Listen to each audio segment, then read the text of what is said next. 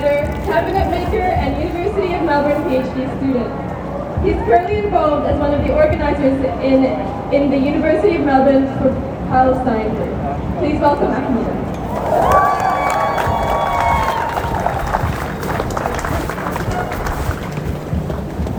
Sabah al Khair, good morning. My name is Ahmed. I'm from Mishmish Akkar in North Lebanon, for those who don't know. I'm here today because five days ago Israel bombed Dahya. And what their narrative suggests to us and what they want us to believe is that this is only an isolated incident, that this is one of one, that there is no other incident which is connected to this. What we are here to say, and what I am here to tell you, is that this is nothing new. That for 75 years, 80 years, Israel has embarked on a process and a a project of ethnic cleansing and genocide. And that this is fueled by American imperialism, but also Israeli imperialism. We cannot make them one and the same. They are two separate things, but both of them are fueled by the same systems of oppression which have oppressed every single indigenous person in this world for over 300 years. That there have been processes of colonialism which are entrenched solely on white privilege, on white supremacy. And this is what the project represents. It is an outpost of white supremacy in the Middle East. It is an outpost of American imperialism, of Zionist imperialism in the Middle East. And what I'm here to tell you today is a little bit of history to connect what happened on the 2nd of January to what happened in 1956. Uh, for those who don't know, Gamal Abdel Nasser in 1956 nationalized the Suez Canal after 81 years of colonial control. The French and the British had monopolized the Suez Canal for 81 years. In 1956, Nasser nationalized it. What he also did was he blocked off the Straits of Tiran from Israel. And he told them that from here on out, you will no longer have access to the Red Sea. You will no longer have access to the Indian Ocean. You will no longer have unimpeded access to your economic pursuits at our expense. To do so is something we can no longer agree with on our moral compass because we stand with the Palestinian people. And what did they do? The British, the French, and Israel did one thing. They banded together, they formed a force, and the plan was simple. Israel would invade first, then the British and the French would invade. And so on the 29th of September, Israel invaded, and then the British and French joined them a few days later. The plan was simple. Take back the Suez Canal, take back the Sinai oil, field, oil fields, the ones that Nasser had also nationalized, depose of Nasser and import in a new puppet government so they could enshrine and entrench that political and economic goal of an American and an Israeli control over the Middle East. That was their goal. They failed. And you know why they failed? This is why I said that American imperialism and Zionist imperialism are two separate things. Because the Americans sided with the Egyptians against the Israelis. Why? We need to look at now why. Because at that time, in 1956, what the Israelis did was they went against the Americans. The American goal was simple. They wanted Gamal Abdel Nasser under their thumb. Now, today, Americans do nothing about the genocide. Why? Because it is what they want. And it's something we cannot forget. We cannot say that Israel is a pariah state, that Israel exists in isolation. Israel acts so long as it is permitted to do so by the colonial governments abroad, by the imperialist governments abroad, which fund them, which buy from them, and which support them in their every endeavor. In 1972, for those who don't know, Ghassan Kanafani was assassinated in Beirut with his niece. Why? Why was a rioter assassinated in Beirut in 1972? What connection does it have to now? It is because Israel has entrenched a policy that it can kill whoever it will, whenever it will, however it will, and no one can tell them yes or no except for their own desires. And that if you have even a word of critique, what will they tell you? Self-defense that you can commit ethnic cleansing in self-defense, that you can commit genocide in self-defense, so long as you pull this card. But when Middle Easterners pull self-defense, what do we see? What did we see for decades? What are they called? Thank you very much.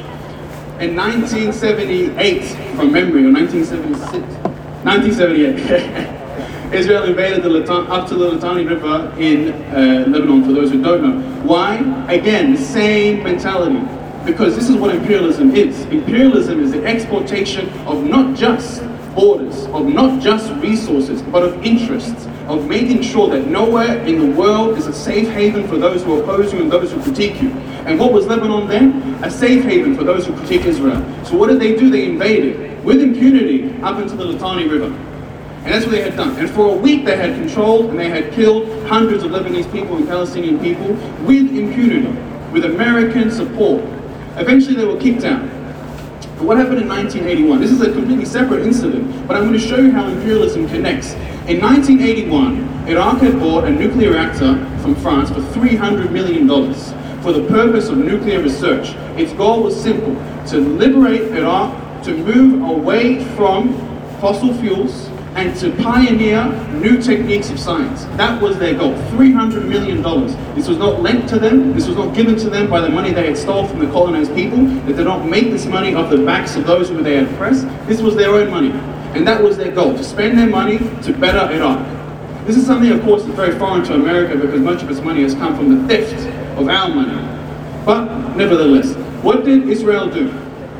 They bombed the reactor in 1981. They claimed that the reactor was going to be used for the production of bombs. Now, I want to remind you that at that time, Iraq had been a signatory of the Non-Proliferation of Weapons Treaty, of Nuclear Weapons Treaty. This was what they had signed. Israel hadn't. And what Iraq had done was they had brought in hundreds of foreign observers to certify and to prove that what they were doing was purely science. And you know what happened after they bombed it? Foreign observers yet again went in and produced the same reports that we see now in Iraq, what we saw in Iraq in the 2000s. There was no intent and there was no capabilities to produce weapons of mass destruction. This was simply a research center.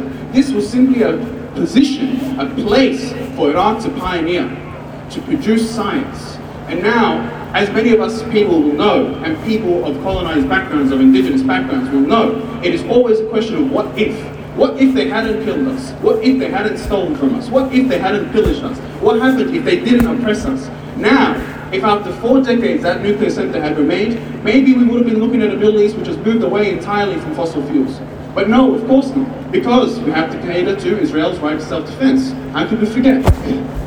A few years later, actually no, one year later, in 1982, what did they do again? They invaded Lebanon. Again, and this time, they didn't stop at the Litani River. They went all the way up into Beirut. They controlled West Beirut. And they had controlled Lebanon for decades. Now, there is a sentiment that in 2006 the job was done, that Israel was kicked out 24 years later. This is not true.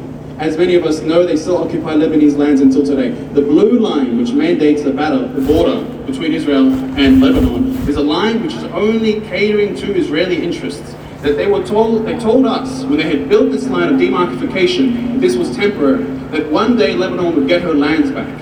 Still to today, we do not see this. Still to today, Israel maintains that there is threat of war at any time, and the Lebanese people must be put down at any given moment. So now, what we have seen is that for 75 years, if not some end change, is that Israel has been given the impunity to colonize, to imperialize, to kill, and to slaughter wholesale. It is no wonder then that the latest escalation in the genocide has been committed. And I say it has been committed because as we saw in 1956, America had no qualms with stopping Israel when it was invading Egypt. But now, now they supply and support the wholesale massacre of Palestinians with no qualms because it serves their interests. Why? Because to the American people, to the North American, the American government, to the colonial governments, to the imperial governments, to Europe, the Palestinian people have been known as a Palestinian problem for decades. And that this genocide will solve that problem. That is their mentality. It will solve their problem. It will free up the resources. That is what they want. And so now when we stand up against the struggle, when we stand up against the oppression, when we stand in solidarity, what we are standing against is not just Israel. We are standing against each and every single imperial project, each and every single colonial project. So long as there remains even one, even one vestige of colonialism and imperialism, the job's not finished. So long as there remains one settler colonial state, the job's not finished. Because because they all support each other, they all fund each other, and they all enjoy each other's company so long as there is one. It is no wonder why Australia, for example, the great settled colonial state of Australia, so heartedly supports Israel and has done so for decades. We're not surprised. Why does America do it, for example? Why does Canada do it? Why? Because if you criticize Israel as a settled colonial state, you're criticizing yourself. It is why in the education systems, it's why in the textbooks you'll never learn about why your own state is bad. You might learn that there was once a people which are here before you occupied them, as if they are not no longer here as if they somehow disappeared when the British arrived, when the French arrived. No. So this is what our duty is. It is not just, it is not just to talk and to see. It is to take action. It is to continue to struggle and fight against every single vestige of imperialism and colonialism.